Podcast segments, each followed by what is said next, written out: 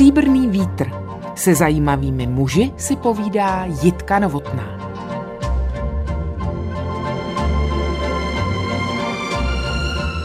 Proslul jako špičkový interpret poezie a prózy. Pro mě je ovšem ještě více filozofem, vášnivým milovníkem života, pokorně, nikoli však odevzdaně přijímajícím vše dobré i zlé, co osud přináší. Člověk, který se neustále snaží a potřebuje ptát, vzdělávat, dovídat, který si své učitele vybral opravdu pečlivě a dobře, protože k ním řadí Karla IV., Jana Husa, Karla Čapka a samozřejmě také Jana Amose Komenského.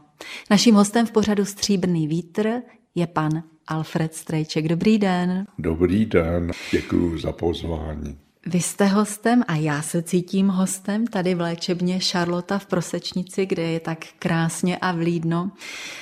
Vy, pane Strejčku, v našem pořadu chybět nesmíte, protože jste jednak člověk zajímavý a inspirativní a také jste člověk, který to téma stříbrný vítr dokáže jistě velmi poutavě rozvést už pro lásku k tomuto dílu a obdiv k jeho autorovi, panu Šrámkovi.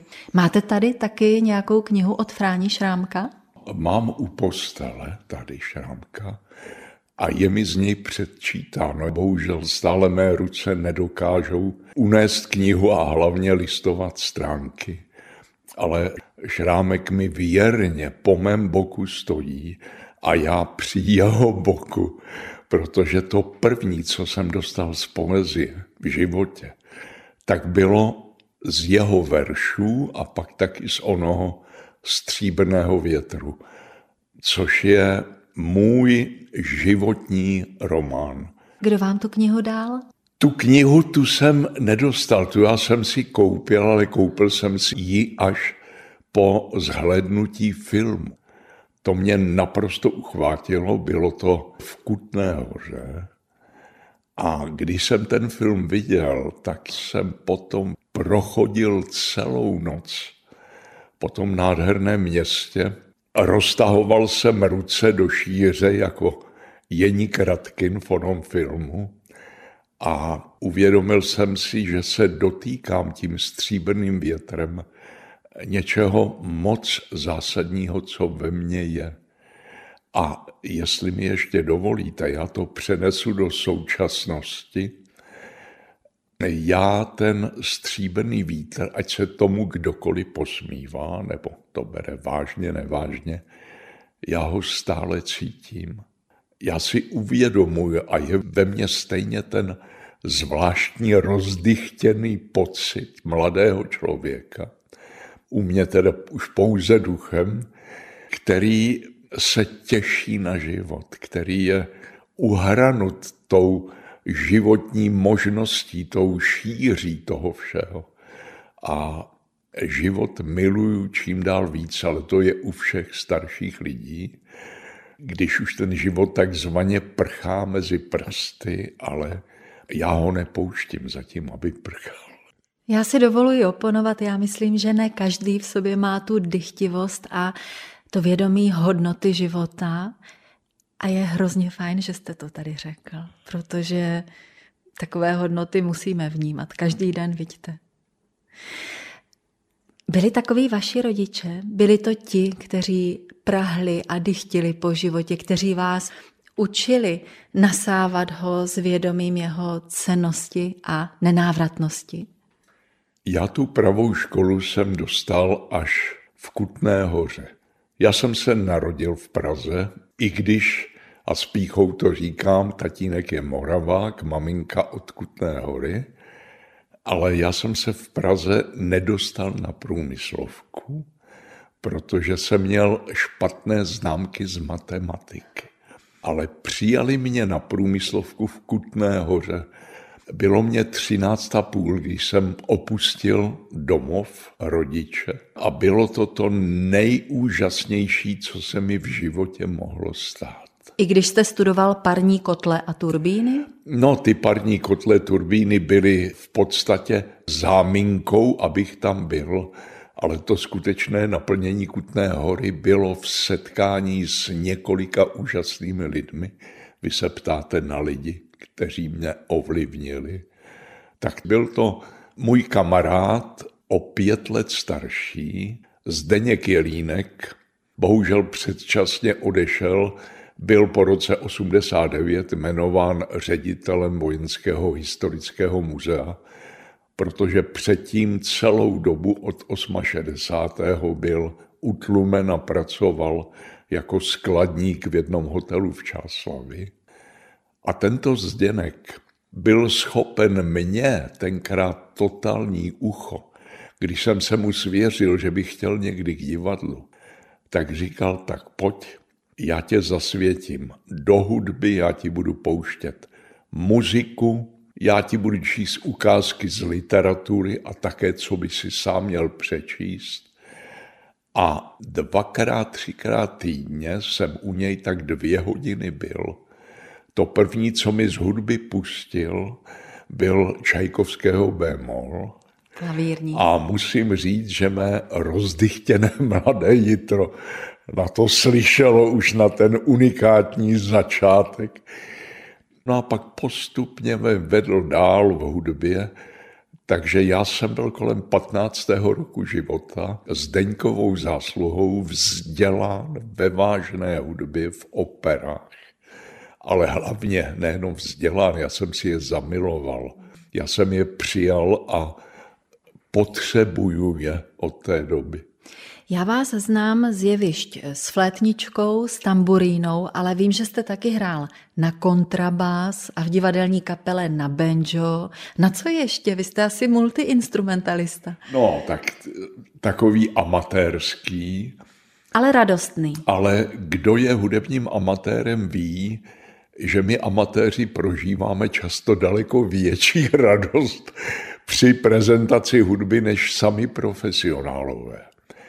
Ale tím, že jsem měl možnost později vystupovat se Štěpánem Rakem, tímto famózním kytaristou, tak Štěpán mi napsal i party pro zobcové flétny.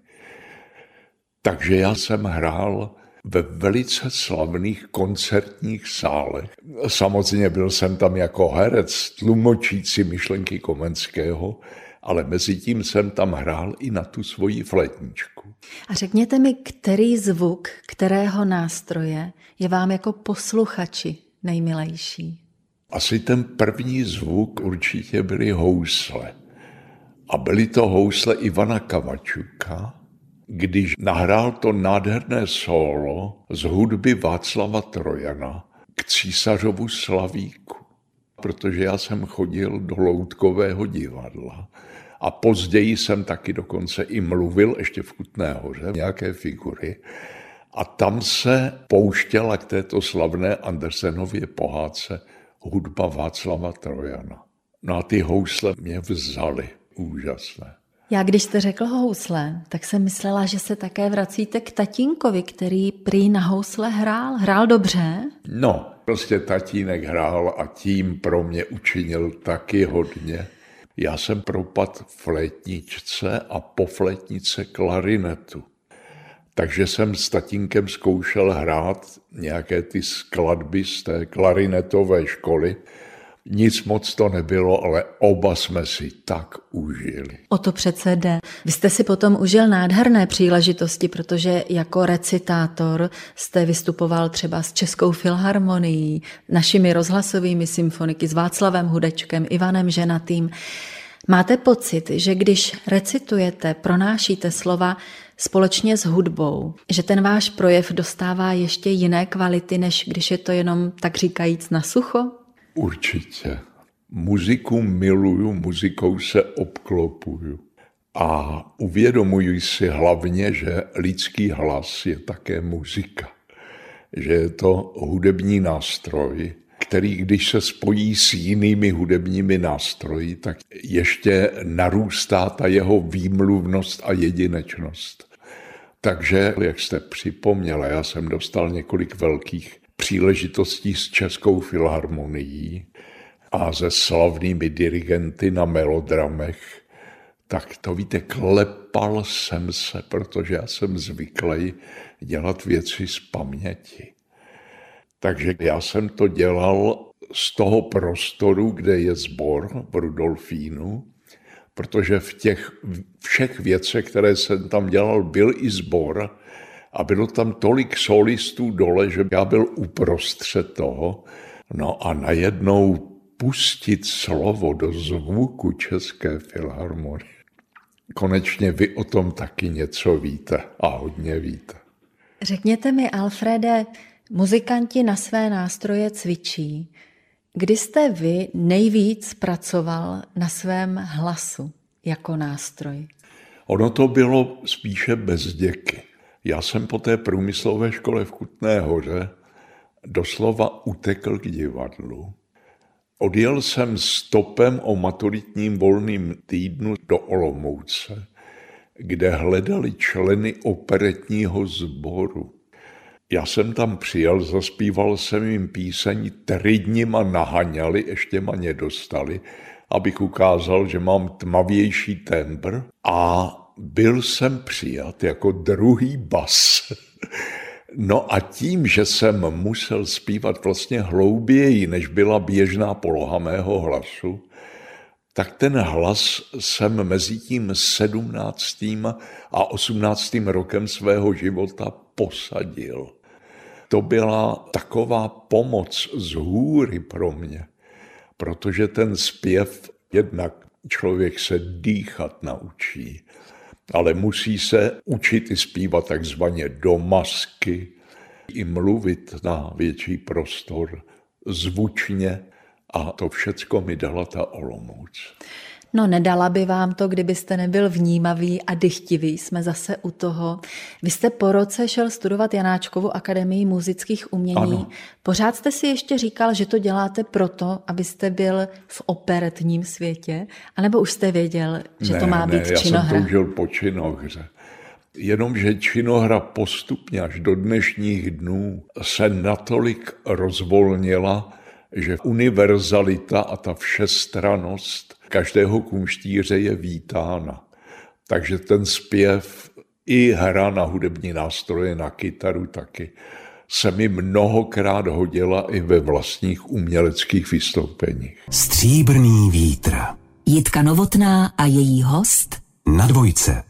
Po studiích na Brněnské Janáčkově akademii muzických umění přesídlil Alfred Strejček do Prahy a působil nejdříve v divadle Jiřího Volkra, v divadle Zabranou Otomara Krejči a nejdéle pak byl angažován v divadle EF Buriana, kde jste zažil svoji nejspokojenější éru. A možná jsem i něco opomněla, ono těch angažmá a příležitostí bylo No. spousta. Vynikající zkušenost jsem zažil v Brně. Já jsem byl také rok ve státním divadle v Brně, kde jsem s režisérem Zdeňkem Kaločem hrál Romea.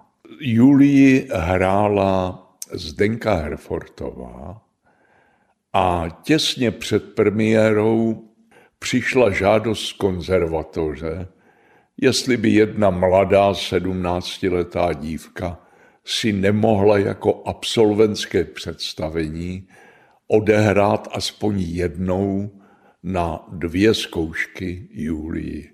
Ta dívenka se jmenovala Libuše Šafránková. A když Libuška přišla do divadla a absolvovala dvě zkoušky, tak jsme si všichni uvědomili, že ta Libuška z nás je nejlepší.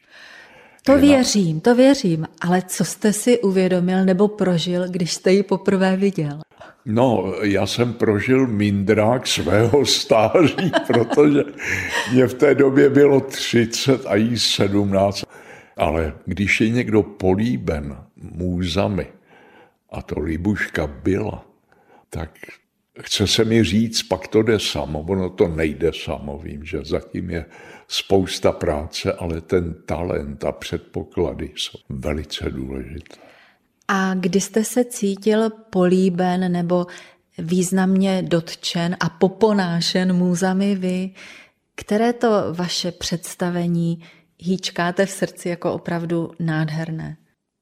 Byl jsem velice šťastný a myslím, že se podařilo představení v divadle Jiřího Volkra, kde jsem hrál Čapkova loupežníka. Pak v divadle E.F. Buriana jsem hrál se Slávkou Budínovou dvě hlavní role ve hře Tennessee Williamse Sestup Orfeův. Tak to byl neskutečný úkol a spolupráce s touhle taky geniální herečkou, kterou ta Slávka byla. No a tím třetím velikánským kulturním divadelním zážitkem byla spolupráce s Jitkou Molavcovou. My jsme nastudovali středověkou hru Ackermann aus Böhmen, napsal to Johann von Zác, český Jan Zežadce, on to napsal německy. V češtině je to přeloženo jako oráč a smrt. Jitka hrála smrt a já jsem hrál toho oráče. To je hra, která se hraje v kostele. A vyvrcholení té hry je, že předstoupí pán Bůh, kterého představoval a zpíval Jirka Pavlica. Protože kluci z Hradišťanu, Jirka k tomu napsal muziku, tak ještě nás taky doprovázeli. Takže to byl další mimořádný zážitek. Já jsem věřící, ale říkala mi to řada lidí i nevěřících, když přijdou do kostela, do chrámu, tak najednou se tam něco na člověka snáší. A když do toho ještě můžete vypustit slova nádherná, ten můj oráč byl člověk, který Boha nejenom ctil, uctíval, ale on ho v závěru hry dokonce žaloval, že ten Bůh mu vzal ženu. Že Bůh pověřil smrt, aby mi vzala ženu. A nakonec ten Bůh, alias Jirka Pavlica, přijde a zaspívá, že všechno na světě je, jak má být. Každý člověk si žije svůj osud, ale to nejvyšší na světě přináším já, zpívá Bůh. Byly nádherné chvíle v divadle, je to evidentní. A pak taky musely být okamžiky, které nepatřily třeba úplně k těm radostným, kdy člověk trošku váhal, zvažoval, jestli je v té branži správně. Měl jste nějaké momenty, u kterých jste si říkal, tohle se mi na divadle nelíbí, tohle se mi zajídá? Jitko neměl. Neměl? neměl. A za to může rozhlas. Já jsem celoživotní vášnivý posluchač rozhlasu od svých šesti let. Já jsem poslouchal Anu Hostomskou, její operní zamýšlení a průvodcovství operami, Mirko Očadlíka. Poslouchal jsem i operety, koncerty, pohádky, Karla Vlacha. I potom začínající semafor. To všecko bylo v tom rozhlase. A v roce 55, čili v těch 14 letech, jsem uslyšel rozhlasovou inscenaci, kterou jako jedinou ve svém životě režíroval Alfred Radok. Byl to Lišák Pedro. A ta hra mě tak vzala, tak je to o herci bláznivém Pedru, který chodí po světě tralí, tralala, jak zpívá a zamiluje se do cikánky, ale pak v závěru se loučí, že cikánka nebude jeho, ale že dál jeho komedianský život ho povede k dalším setkáním, aby mohl dělat radost druhým lidem. A tento monolog v rádiu hrál tu hlavní roli Josef Beck. Další hlavní roli tam hrál Václav Voska, cikánského náčelníka. No, nádhera, víte, a to mě tak silně zasáhlo. Já na tohle mám stále cosi vnitru otevřené a ty umělecké šípy, které mě tnuly na tom pravém místě a zásadně změnili můj život nebo určili jeho směr, tak ty jsem měl z rozhlasu. Vidíte, já jsem si myslela, že za vaší cestou ke Komenskému bylo nejenom to silné volání jeho moudrosti, toho hlasu z hlubin staletí, který je pořád aktuální, ale třeba i touha trošku si už od toho divadla odpočinout a být pánem sám sobě, být strujcem svého dalšího uměleckého konání. Teď jste mě z toho vyvedl. Proč tedy přišlo vyvázání z divadel, z pevných angažmá a přišel opravdu ve velkém Komenský? Tak to máte pravdu.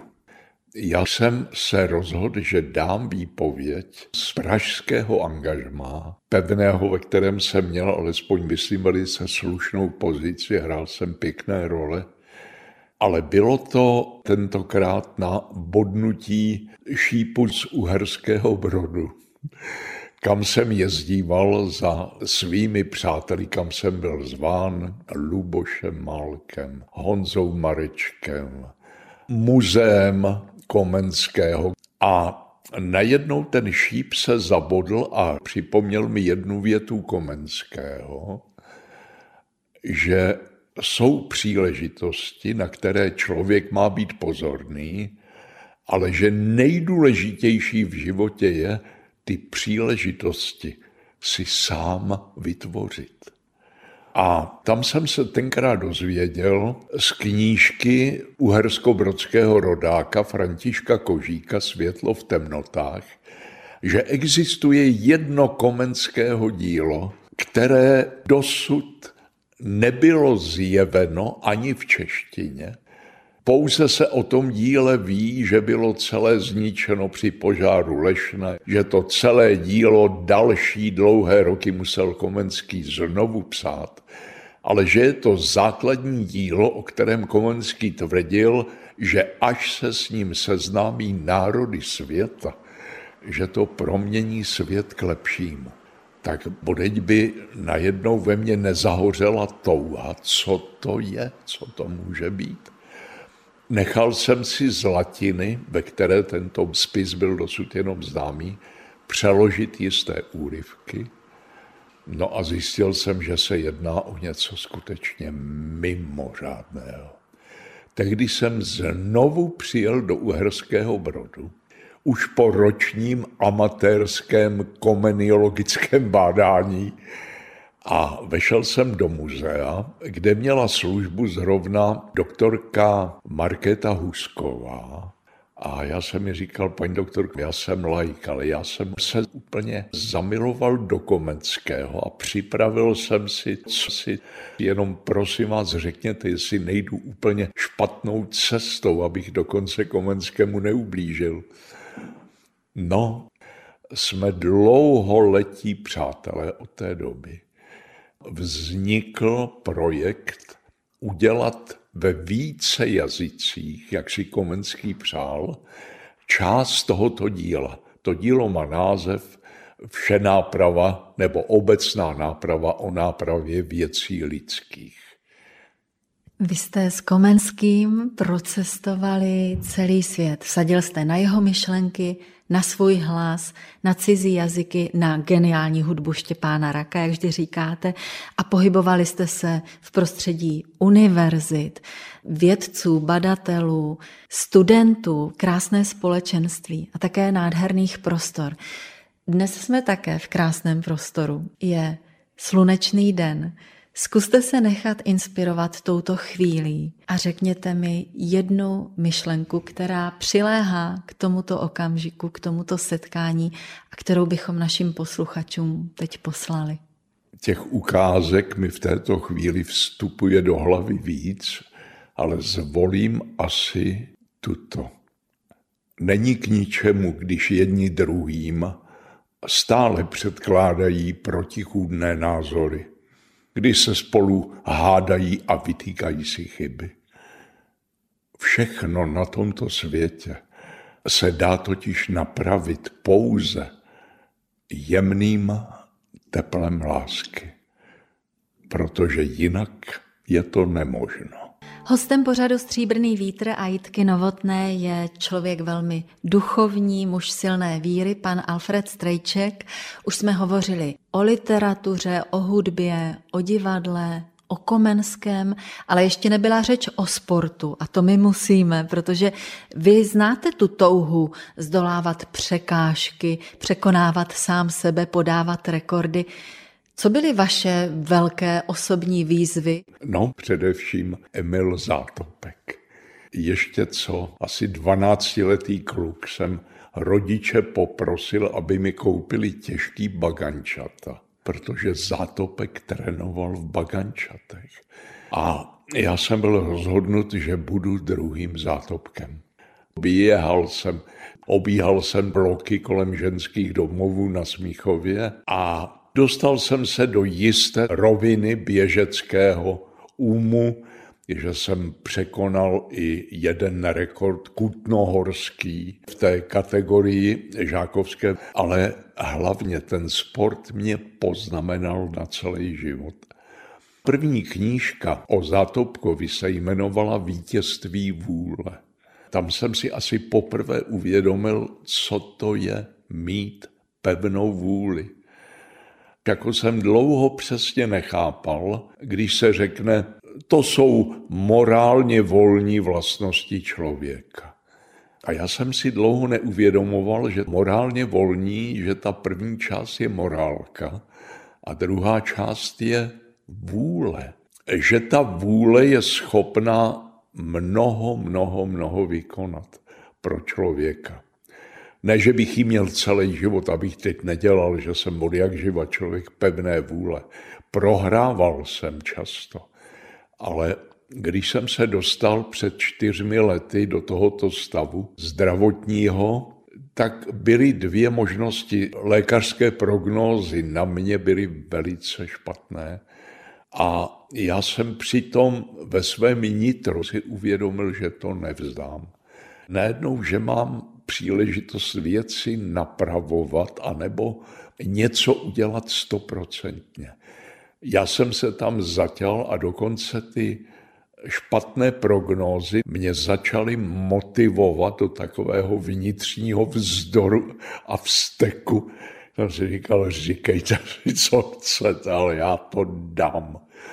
No a tato volní vlastnost mě až do dnešního dne nejenom drží, ale zásadně mi pomáhá. Jste bojovník a rváč, ale je zatím jistě do velké míry váš silný charakter, je zatím i ten sport, který vám tedy do života dal mnoho ceného a velkou roli sehrál i v tom partnerství s Jarmilou Nigrinovou, s vaší ženou, nebo aspoň si to tak představuju, že vás svedl dohromady sport. Bylo to tak? No, bylo i nebylo. Tak začínají pohádky. Byl, ano, ono je to jak pohádka. Já to řeknu stručně. Měl jsem živý sen, ve kterým se mi zjevila dívka, která vystoupila z květiny, kterou jsem měl ve svém pokoji. Dívka ke mně přišla a políbila mě. Pak se vrátila do květiny a já jsem se probudil naprosto zmámený, zamilovaný, ale já jsem nevěděl do koho. Tento sen byl tak intenzivní a silný, až jsem najednou uviděl její tvář. Já jsem odebíral řadu sportovních časopisů a teprve jsem ji identifikoval, že je to Jarmila Nigrínová, skokanka do dálky. Sehnal jsem si její adresu, napsal jsem takový úctivý dopis, že jsem velkým fandou lehké atletiky, samozřejmě, že ji znám, ale že jsem měl o ní tak živý sen. Jestli by jí nevadilo, kdybych se s ní mohl setkat. Odpověď nepřicházela, ale asi po měsíc. Přišel takový dopis, tam byly dvě věty. Dobře bude vyhlašování sportovců Prahy v Parku kultury a oddechu, tak tam bychom se mohli potkat. Já jsem ten večer hrál, takže po tom divadle jsem se vysprchoval v oblík a letěl jsem na kraj stromovky do parku tam jsme se poprvé potkali. No, nevěřila mi. Já jsem o její přízeň, lásku zapolil no, minimálně rok. Nevěřila mi, protože herec, jo, ty herci, no.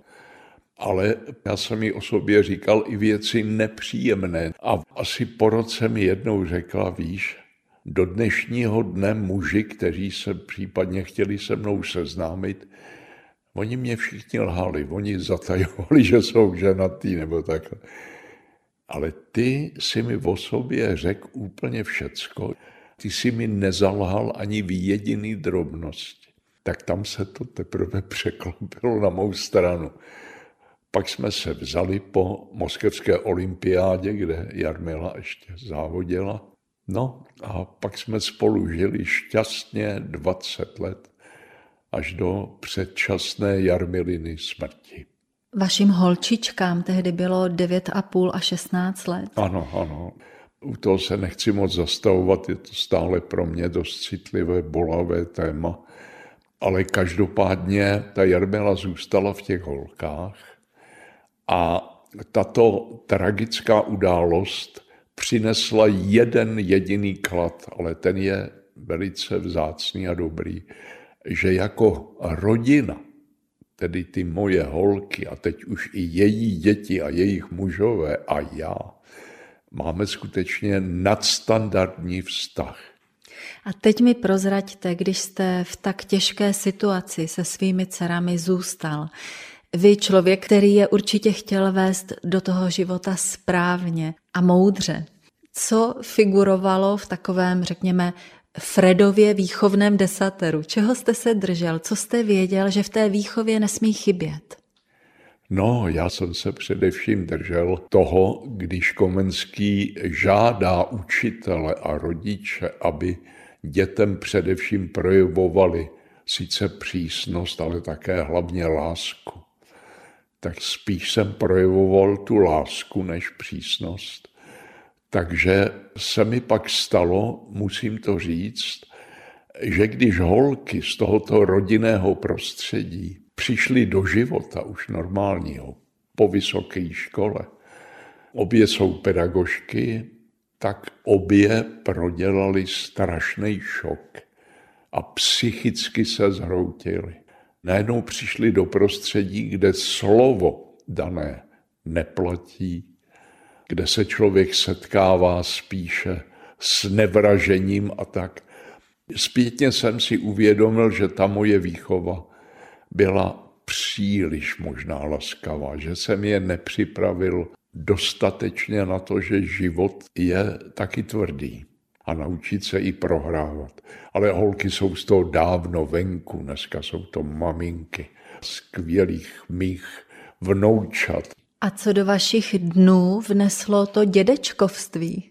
No, jsem bohužel převážně navštěvovací dědeček. Bylo mi to vytýkáno, já to chápu, ale ta kumštýrská profese je něco tak nádherného.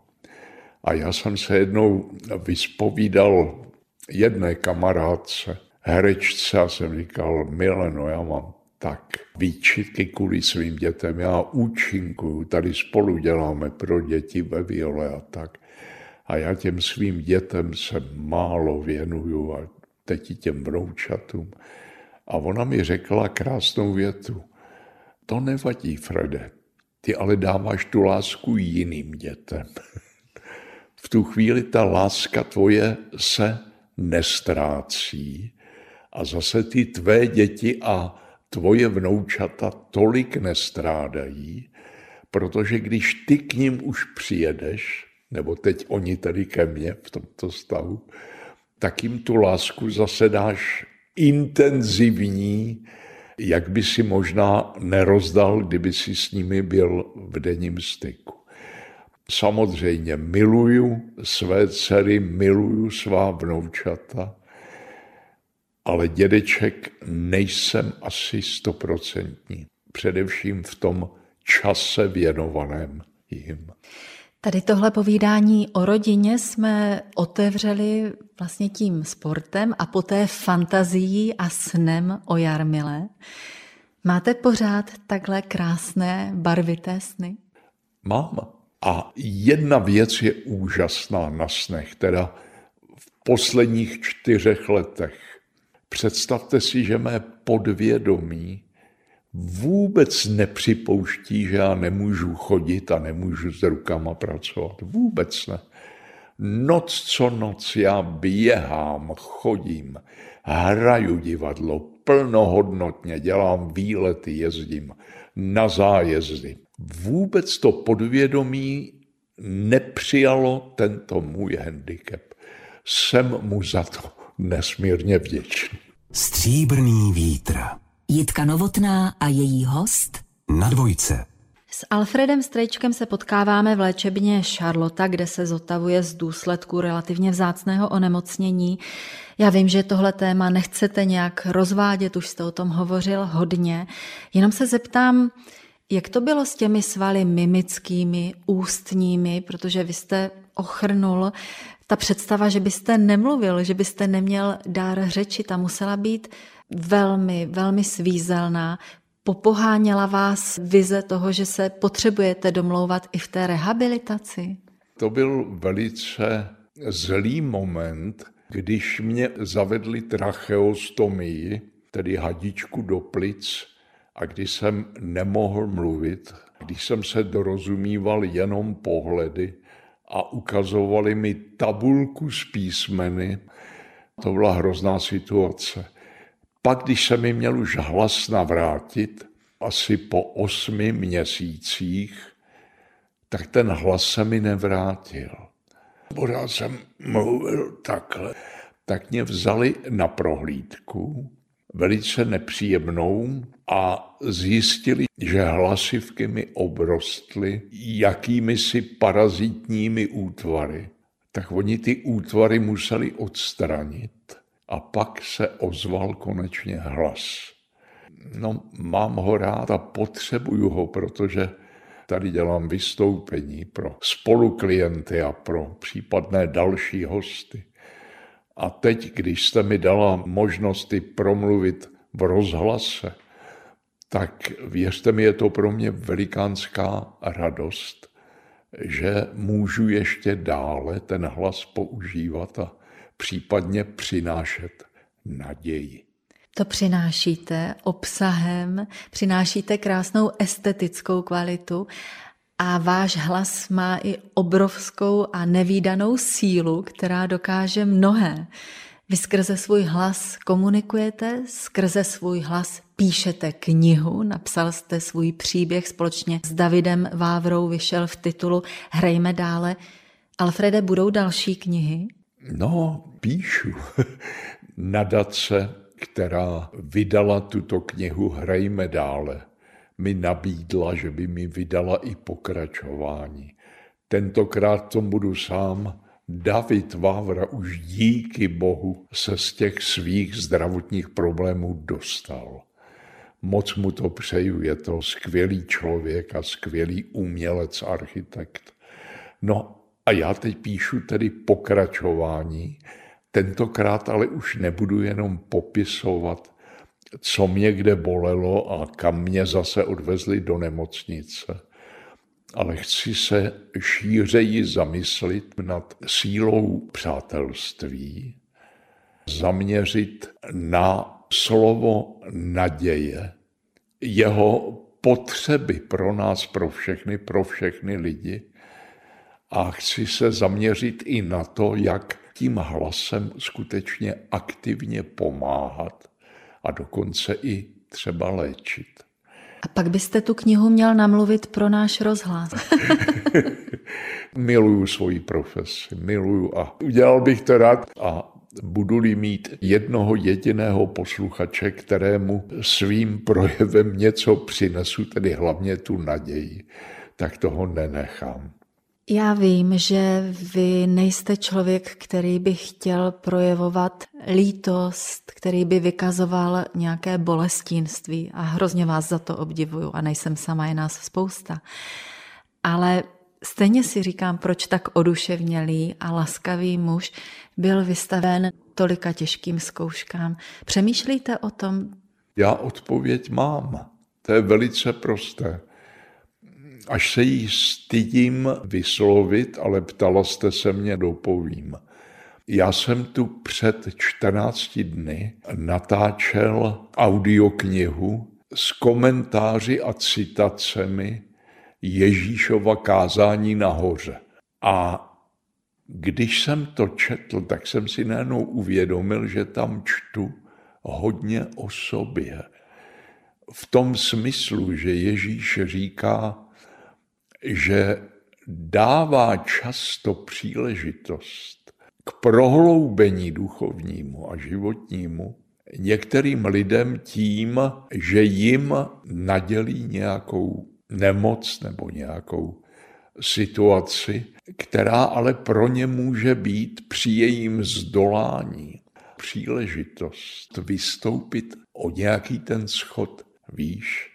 A já jsem tuto myšlenku přijal a já to beru celé mé odemocnění, že jsem dostal vlastně šanci pokusit se zdolat věci a úkoly, před kterými jsem předtím v životě nikdy nebyl. Já je neznal. A aby mi bylo dáno poznat i ten handicapovaný svět, ve kterém Jitko, já jsem potkal tolik úžasných lidí, bojovníků a uvědomuju si, jak je někdy falešné, i já tak jednal, takový ten laskavý odstup od těch lidí, aby jim člověk takzvaně neublížil nějakou větou, není to pravda. My handicapovaní potřebujeme, aby se s námi mluvilo a na rovinu. Mezi mnou a zdravým člověkem je pouze nepatrný rozdíl, že nemůžu chodit a pracovat s rukama. Ale to všechno, co je v mé hlavě, v mém nitru, v mé duši, to funguje dál, jako ve všech lidech. A mě vůbec neurazí, když mi někdo řekne, jak se pohybuješ teď v tom vozejčku. No jistě, já na to odpovídám přímo a říkám děkuju, že se mě ptáš na normální věci mého života, které nejsou tabu. Nemůžu říct, že jsem na to pišný, ale beru to skutečně jako šanci. Ještě jedno podobenství vám řeknu. Mluvili jsme o Komenském, o Karlu IV., jmenoval jsem divadelní představení. Ano, dejme tomu za těch 50 let, co jsem u kumštu, to byly vrcholy toho, čeho jsem případně docílil. A teď si kladu otázku, co by bylo dál. No, reprízovali bychom dál. Ještě bylo by to krásné, jezdil bych na dovolené, jezdil bych na kole, ale bojím se, že už takový kopec, horu, kterých jsem se dotknul třeba v těch několika představeních, že už bych takovou horu třeba nespatřil, že už bych na ní nevylez. A já mám před sebou novou horu, dosud neznámou, ale já mám cíl, já mám smysl. Já se každý den ráno probudím ne se zoufalstvím, ale s nadějí a radostí, že ten den popojdu zase o kousek dál. Čili já neprožívám trauma. Úplně jste mě přivedl k němotě. Jenom nasávám ta vaše slova a snažím se tu sílu uchovávat a posílat dál i našim posluchačům, což jistě nemusím, protože síla vašeho hlasu je mocná a síla té výpovědi stejně tak. Já vím, že vy se denně modlíte.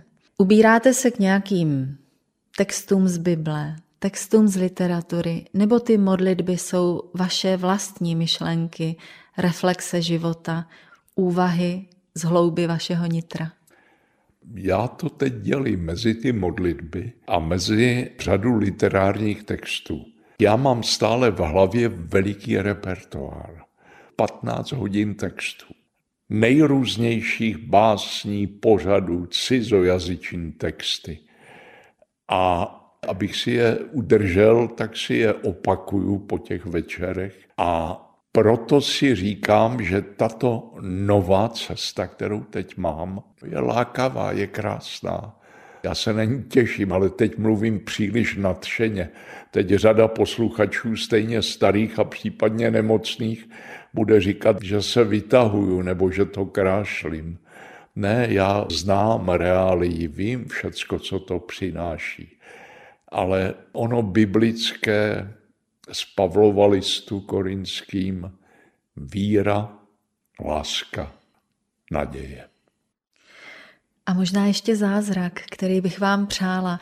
Alfrede, děkuji moc za dnešní setkání. Naším hostem byl herec, recitátor, moderátor a neobyčejně moudrý a silný člověk, pan Alfred Strejček. A poslední slovo nechám vám. Řekněte, věříte na zázraky? Mám rád z poslední doby jedno rčení, které je krásné, ale nějak odpovídá tomu, co ve mně je. Na zázraky nevěřím, ale spoléhám na ně. Spolehám s vámi. Děkuji, nashledanou. Nashledanou.